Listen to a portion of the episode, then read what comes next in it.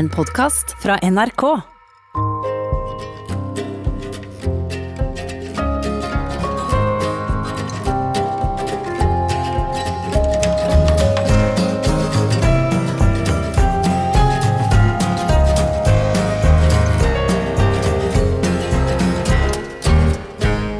Urinstanken sprer seg idet buken på grisen snittes opp.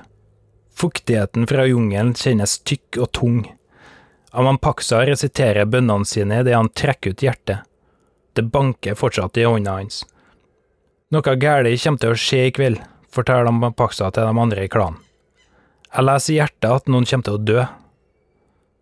Amampaksa er medisinmann og sjaman, den høyeste rangen i Mentawais kultur.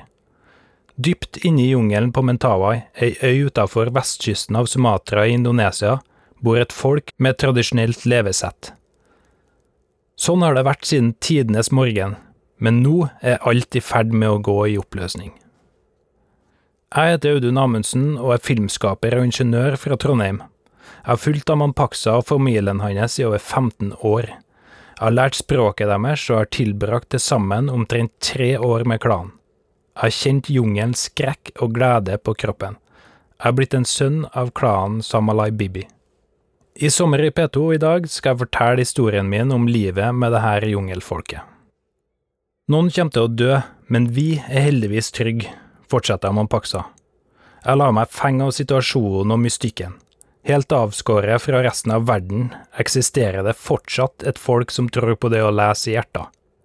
Uvirkelig!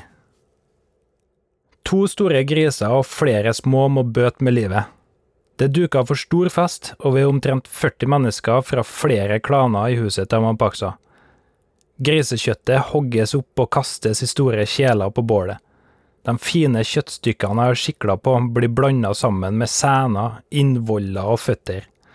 Alt kokes i flere timer, og til slutt klarer jeg nesten ikke å skille mellom det gode og det usmakelige.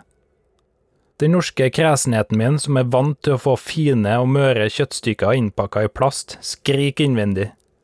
Maten fordeles med skitne fingre på store trefat, ett til hver familie, og de skabbete løshundene som fyker omkring, får snappa til seg en bit her og der hvis hellet skulle være med dem. Praten går livlig, og alle gleder seg til å spise. Etter måltidet er det duka for mer åndefordrivelse, sang og dans. Jeg prøver å finne de mest appetittlige bitene mens jeg veiver bort hundene. Kjøttbitene vokser i munnen på meg og sklir sakte ned i magesekken. Heldigvis har jeg med litt salt som kan gjøre smaken litt bedre. Amampaksa og de andre sluker maten uten å tenke på smak og gourmet. Det viktigste er å bli mett. Fem måneder etter og sju kilo tynnere merker jeg at det er sånn det må være. Jeg spiser av nødvendighet for ikke å sulte. Etter hvert går alt ned, larver, apehjerner, flaggermus, skilpadder og ekorn.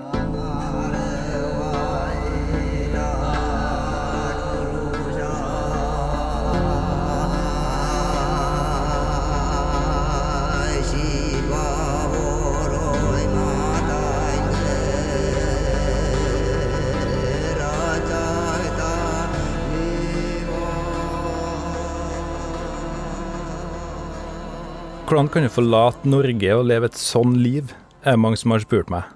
Svaret er nysgjerrighet og higen etter å forstå mennesket.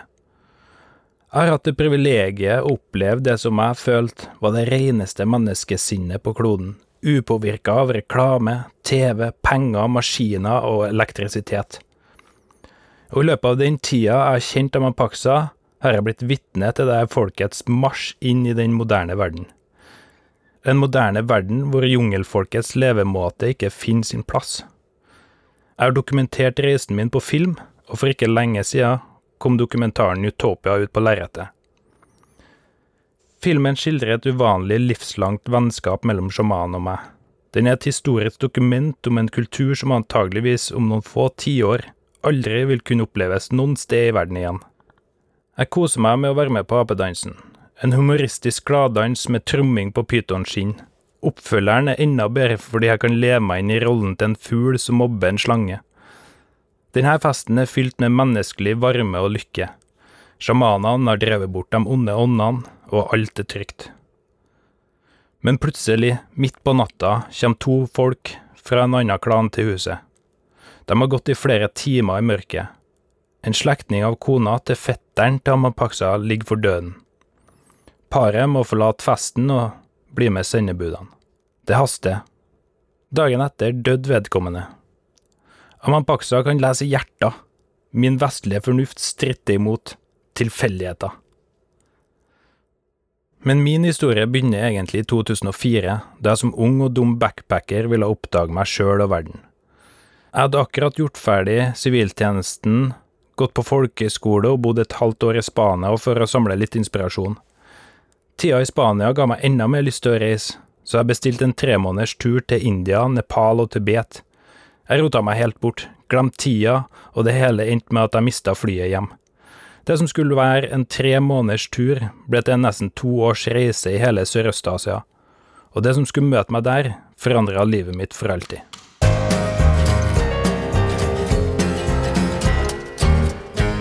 Hva om jeg hadde rukket flyet hjem den gangen? Da hadde livet helt sikkert sett annerledes ut.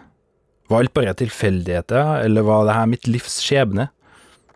Jeg var en av de seriøse, skoleflinke elevene, jeg kunne komme inn på hvilket som helst studium. Alle rundt meg hadde høye forhåpninger. Kanskje skulle jeg bli lege, psykolog, økonom. Jeg kunne velge alt fra øverste hylle. Men etter over tre måneder i en verden fylt av mystikk, kaos, uforutsigbarhet og varme, virka valget enkelt. Sjokket var nok stort da jeg ringte hjem og fortalte at jeg hadde mista flyet mitt. Men når kommer du hjem, da? spurte mora mi. Jeg vet rett og slett ikke, svarte jeg. Gravitasjonen mot friheten og det ukjente var altfor stor, så jeg bestilte et fly fra Nepal til Thailand. Det har ikke alltid vært sånn at jeg omfavna det uvisse. Som liten hadde jeg en angst for å gå meg vill. Det å ikke finne veien tilbake. På et tidspunkt bestemte jeg meg for å takke ja til alt jeg frykta. Si ja før det har gått fem sekunder.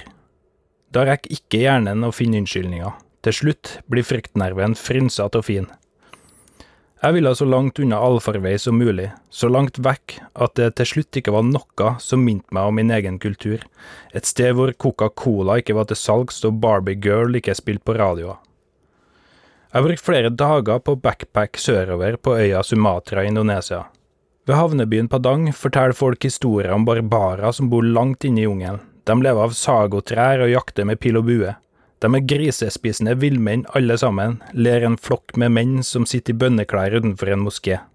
Dit må jeg dra, tenker jeg. Etter noen dager finner jeg en treskøyte som krysser det urolige havet fra Padang til Mentawai. Etter tolv timer på et hardt tregulv blant kakerlakker, berg av bananer og rissekker fylt med alskens ting, møter jeg endelig hvite strender, turkis vann og jungelåser så langt øyet kan se. Havna er rimelig forfallen, og gamle trebåter råtner nedsunket i strandkanten ved mangrovene.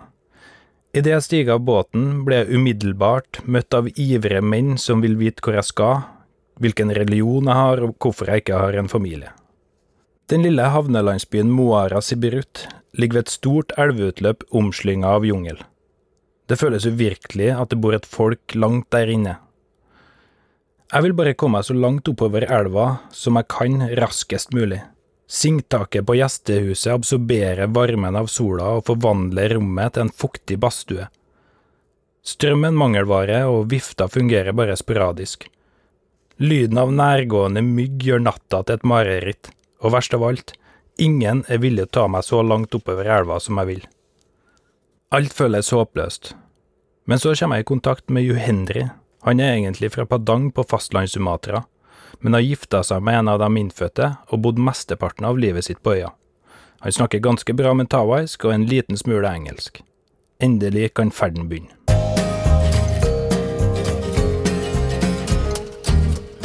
En vakker ung mann kommer gående barbeint mot oss på sandbanken. Det eneste han har på seg, er et stykke med karva bark. Det som tatt ut av indianerfortellingene jeg ble fortalt når jeg var liten. Atmosfæren kjennes rolig og behagelig. Sola har akkurat gått ned, og syrissene har tatt over for fuglene. Jeg kjenner nervøsiteten når han kommer nærmere, men det hele forløses idet han smiler mot oss. Tennene hans er brune, alt er perfekt, tenker jeg. Det her er ikke bare en sånn vanlig turistgreie. Vi er helt utslitt etter to dager i kanoen, og heldigvis blir vi invitert hjem til jungelmannen. Han heter Amampaksa og er sjaman og medisinmann, og bor i et stort trehus på stylter med tak laga av sagopalmeblader midt i det grønne paradiset sammen med kona Baipaksa, sønnen Sonin og dattera Olak. Vi får servert sprøstekt grisekjøtt i sotete bambusrør, litt hardkokt høne og palmeblader med en brødaktig grå masse inni. Det er laga av sagopalme, forteller Mampaksa. Jeg spiser alt vi får servert av høflighet, og er egentlig temmelig overvelda av gjestfriheten. Jeg forsøker å kommunisere med Mampaksa etter beste evne, og det er utrolig hva man får til med bare litt kroppsspråk og peking. Juhendri snakker jo litt mentawaisk og er til god hjelp, men etter noen dager kan jeg tydelig se at han mistrives. Han er muslim, og liker ikke all gjørma og de halvville grisene som grynter konstant under og omkring huset.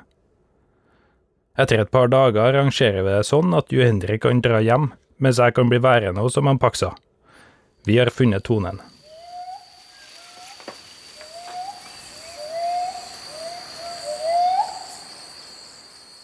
Amampaksas bronsefarga hud og lange, ravnsvarte hår passer perfekt inn i jungelen.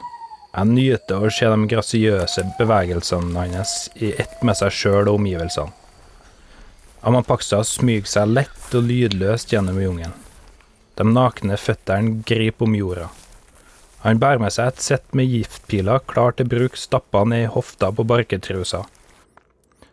Han stopper opp bak en stor trestamme og ser en vakker, svartpelsa ape høyt oppi løvverket som nyter et måltid, uvitende om at skjebnen snart skal snu. Han strømmer buen og skyter. Pila suser gjennom lufta og borer seg inn i brystsida på det stakkars dyret. Apa hyler til, gifta begynner straks å virke og ikke lenge etter detter ned. Jeg sitter bak kameraet og triumferer. Amampaksa er jungelens konge. Det er egentlig en skrekkelig seanse, men likevel er det noe i meg som gleder seg til kveldens spennende meny, idet Paksa plasserer apa i den håndvevde ryggkurva laga av en spesiell type liane. Han vet alt om miljøet han lever i. Det finnes mange typer lianer, og alle de har forskjellig type elastisitet og sliteevne, alt ettersom hva de skal brukes til. Et insekt er ikke bare et insekt, men det har et spesifikt navn, en plante er heller ikke hvilken som helst plante, og mange kan ha spesielle egenskaper medisinsk sett. På Mentawai finnes det flere medisinmenn per innbygger enn noen annen plass på jorda. Vi tusler videre innover i jungelen. Det er Dora nå. Fruktsesongen over alle fruktsesonger. Alle trærne bærer frukter samtidig. Jeg er heldig, for det er ikke ofte det skjer. Kanskje en gang hvert fjerde år, forteller Mampaksa. Peigo er favorittfrukta mi. En stor, grønn og knudra frukt, og på innsiden kan det være opptil 20 nevestore, gule, saftige, myke og søte fruktstykker. Et tre kan bære over 100 store frukter. Hver peigo har sitt eget særpreg, og spenninga er stor hver gang vi spretter en ny frukt. Nektarspisende insekter lokkes av den deilige duften. Vi rigger oss til ved treet og spiser oss så mett at vi knapt klarer å gå. Jeg lener meg tilbake mot stammen og lukker øynene og lytter til jungellydene.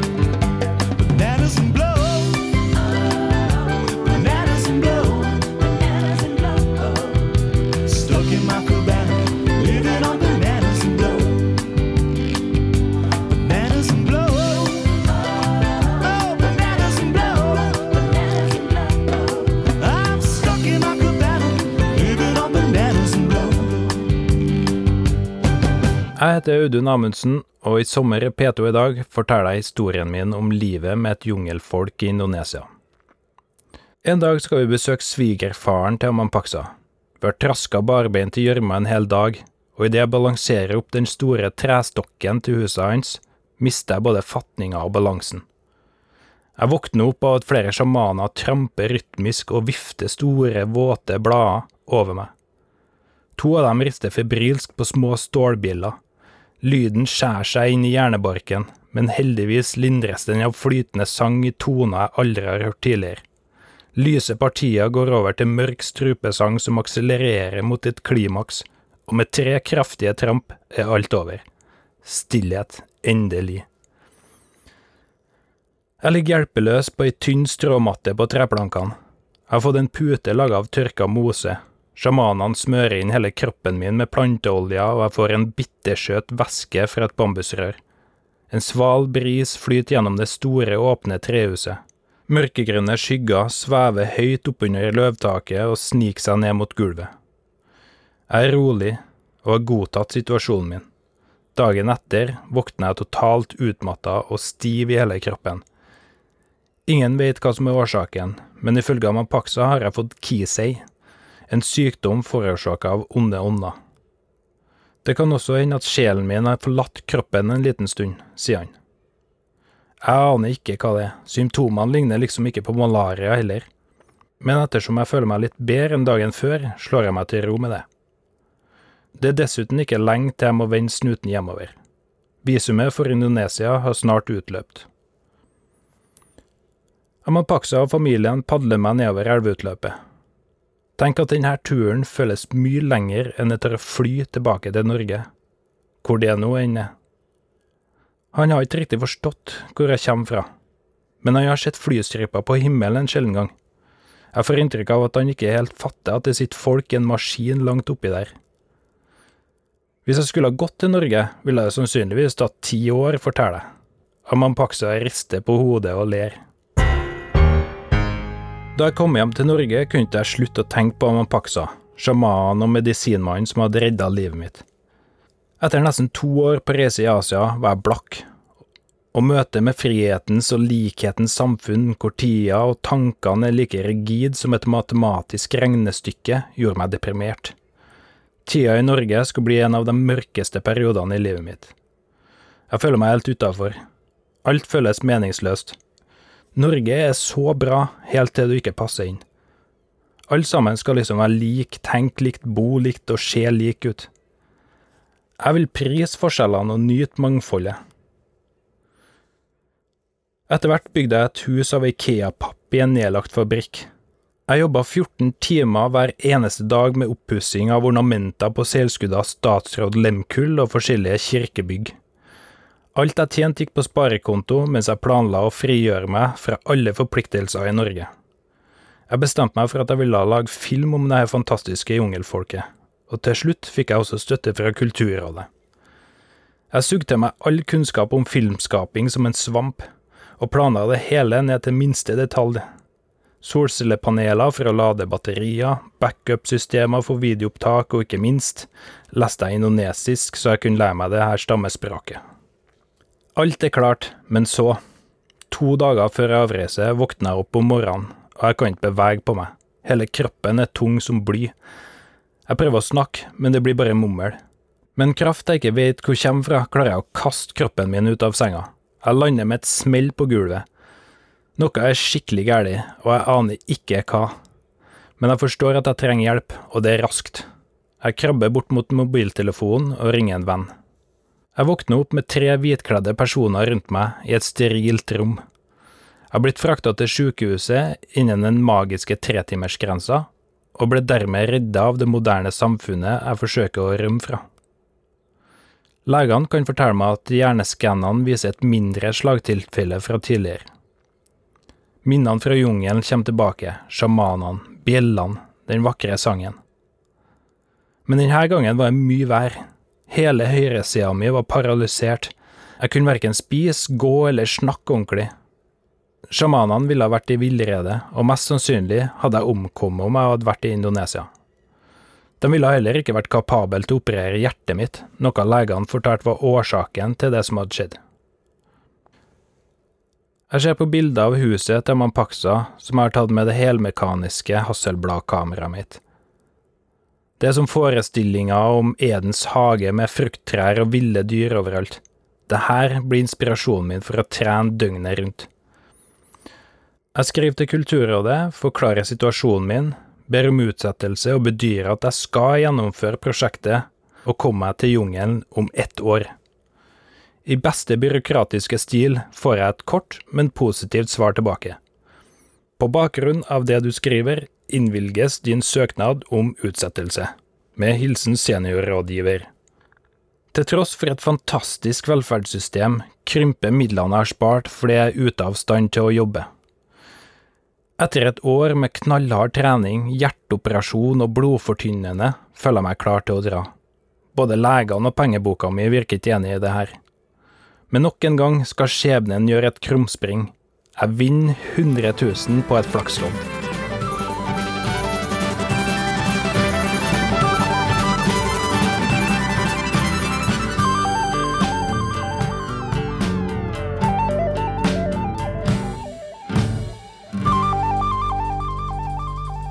I 2009, omtrent fire år etter jeg møtte sjamanen paksa for første gang, setter jeg igjen snuten mot varmere strøk.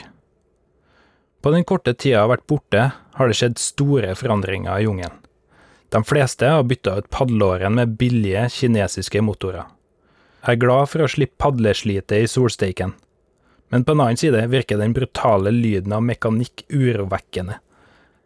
Eventyret er ikke det samme som det var. En ny æra har begynt. Det tar meg nå bare én dag å komme til Amampaksa, til forskjell fra to til tre dager med blodslit slik som før. Gjensynsgleden er stor idet vi møtes igjen. Jeg observerer at Amampaksa har fått seg flere ting. Huset er fullt av plastikkfat og kopper.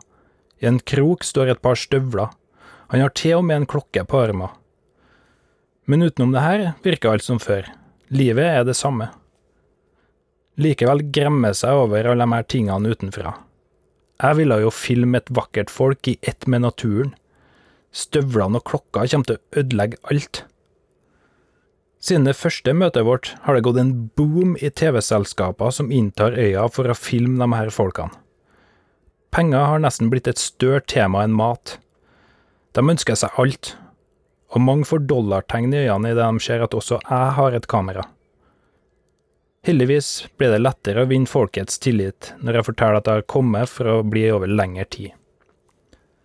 I nesten tre år ble jeg værende med Amampaksa og familien. Jeg lærer meg språket deres, et språk som ikke er nedskrevet. Og Amampaksa anser meg etter hvert som sin sønn, og er blitt en del av klanen. Jeg legger bort mine feilslåtte romantiske eventyrfantasier, og tenker at jeg må dokumentere virkeligheten slik den faktisk er. Jeg kommanderer ikke urfolket til å legge bort klokker og klær, sånn som TV-selskapene. Amapaksa utvikler etter hvert en felles forståelse omkring posisjonene våre, basert på gjensidig respekt. Amampaksa holder meg i live i jungelen. Sagopalmen er hovedføden på Mentawai, og prosessen med å gjøre om den store palmen til mat er tung og krevende. Amampaksa og kona sitter ovenfor hverandre med en stor palmestamme imellom seg, som de skal raspe opp til små spon. Deretter må palmespona skylles i vann og stampes, slik man gjør med druer under vinlaging. Bunnfallet fra denne prosessen blir som en brøddeig og kan steikes på bålet. De banner og steiker over varmen, og at de er sulten, tørst og skitten. Sønnen Sonin tusler rundt i sagospona og hermer etter alt han hører det første ordet han lærer seg, er banneordet tidlig. Dette er en jobb de har måttet slite med, og vil slite med resten av livet. Det er som et fengsel, sier Mampaksa. Jeg følger interessert med på alt og forsøker å hjelpe så mye jeg kan, men oppdager raskt at min innblanding bare forsinker prosessen. Jeg spør hvor lenge maten varer etter ti dager med arbeid. Amampaksa forteller at ti dagers arbeid tilsvarer ti til tolv måneder med lagringsbar føde for hele familien, inkludert flere store fester for klanen. Det her er jo fantastisk økonomi, tenker jeg. De skulle bare visst alt drittarbeidet jeg til tider har gjort for å tjene til livets opphold. På en av de mange turene i skogen på leting etter frukt, passerer vi et stort tre med innriss av hender og føtter. Amampaksa forteller at det er avtrykk fra et av de døde barna hans. Til sammen har han og kona fått tolv barn, men bare tre av dem lever. Jungelen kan være mørk og farlig, men i kameraet ser alt rent og fantastisk ut, påpeker Mampaksa. Det har gått såpass lang tid nå at jeg vet hva han snakker om. Jeg har sjøl kjent naturens vrede på kroppen min infeksjoner ut av kontroll, parasittiske innvollsormer og myggsykdommer. Jeg kjenner nedbrytningen av kroppen på en måte jeg aldri har følt før. Livet er hardt. Mange ganger tenker jeg på å dra hjem. Hva er det egentlig jeg driver med? Jeg har ingenting her å gjøre. Men samtidig har språkbarrierer blitt borte og jeg har blitt en del av klanen. Dagene flyter umerkelig videre som om jeg befinner meg i en boble av tid.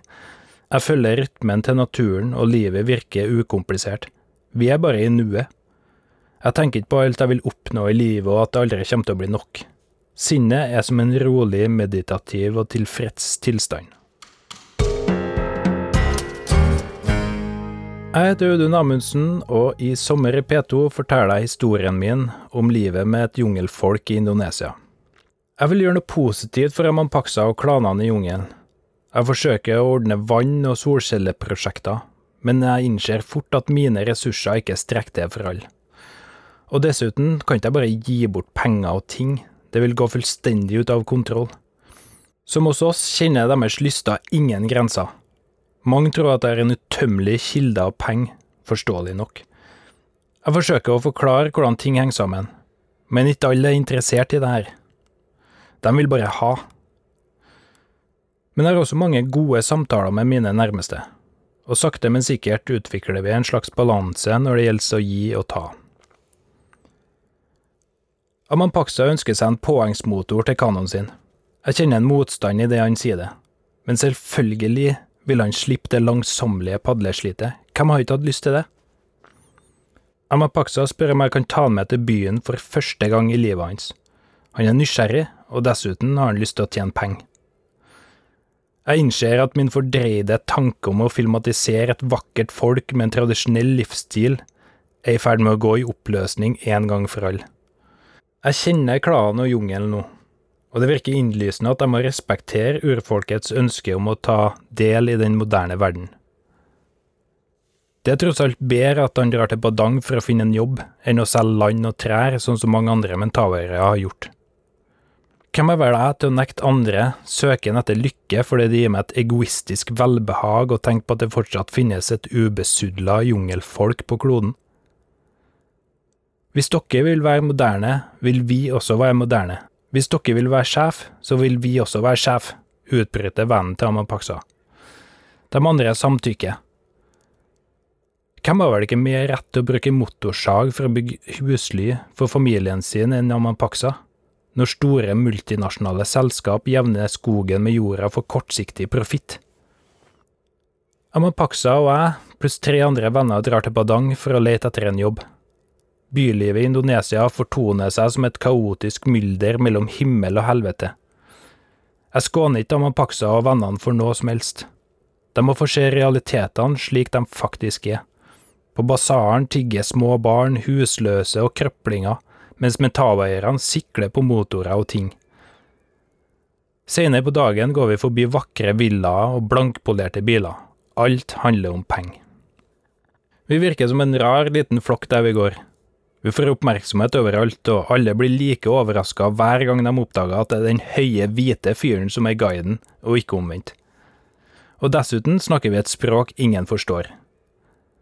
Et sted møter vi en spesielt karismatisk person. Han virker energisk og åpenhjertig. Han forteller at han er en forhenværende gangster fra Jakarta som har trukket seg tilbake for å drive en studentkafé i hjemmet sitt med familien sin i Padang. Kona lager visstnok den beste maten i byen, og vi er invitert. Sant nok, det ble en fest for smaksløkene den kvelden. Overnatting fikk vi òg. Senere forteller gangsteren som heter Bangid at sigarettkonsernet Lucky Strike har tilbudt å pusse opp den falleferdige kafeen hans mot at det skal se ut som en Lucky Strike-reklame. Etter å ha prata en stund med Bangid, ymte jeg frempå. Det vil jo ikke se bra ut om du godtar tilbudet fra Lucky Strike. Hva om Paksa og vennene bygger tre tradisjonelle hus på tomta di isteden? Jeg stiller med lønn, de stiller med materiale, og du stiller med kost og losji. Et uslåelig tilbud som ikke ble spesielt godt likt av Lucky Strike.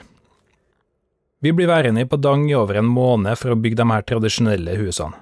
Nabolaget fatter interesse, og etter hvert knyttes nære vennskap på tvers av de to kulturene. Til og med mødre i hijab kommer for å nyte synet av de svette, muskuløse kroppene i arbeid. Men tawaierne viser seg å ha en disiplin og utholdenhet som får den vanlige indoneser til å blekne. De får rettferdig lønn for strevet.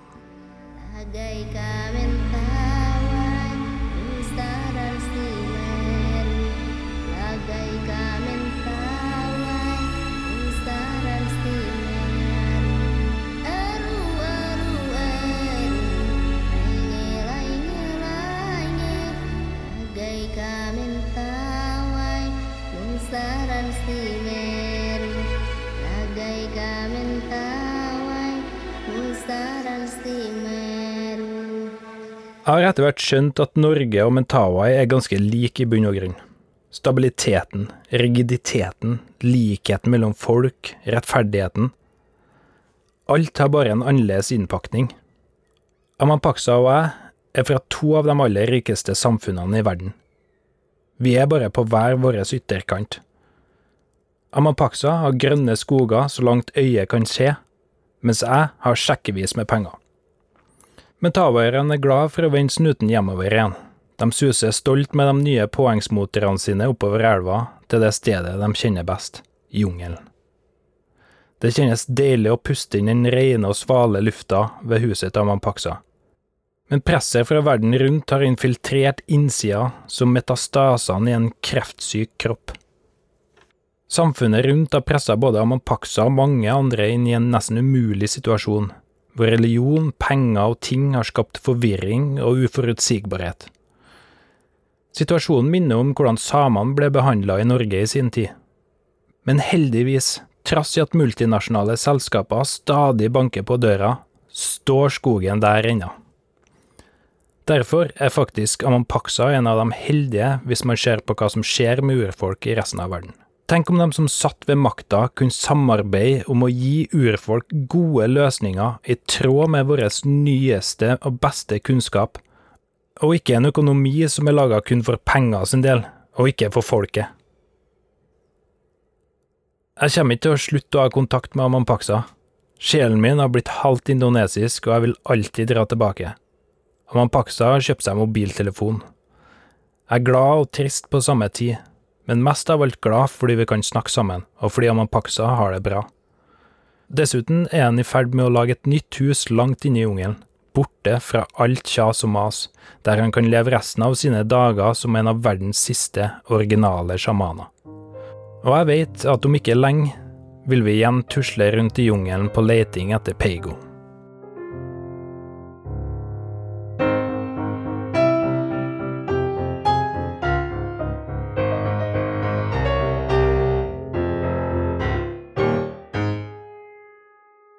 Dette var podkastversjonen av Sommer i P2 med Audun Amundsen.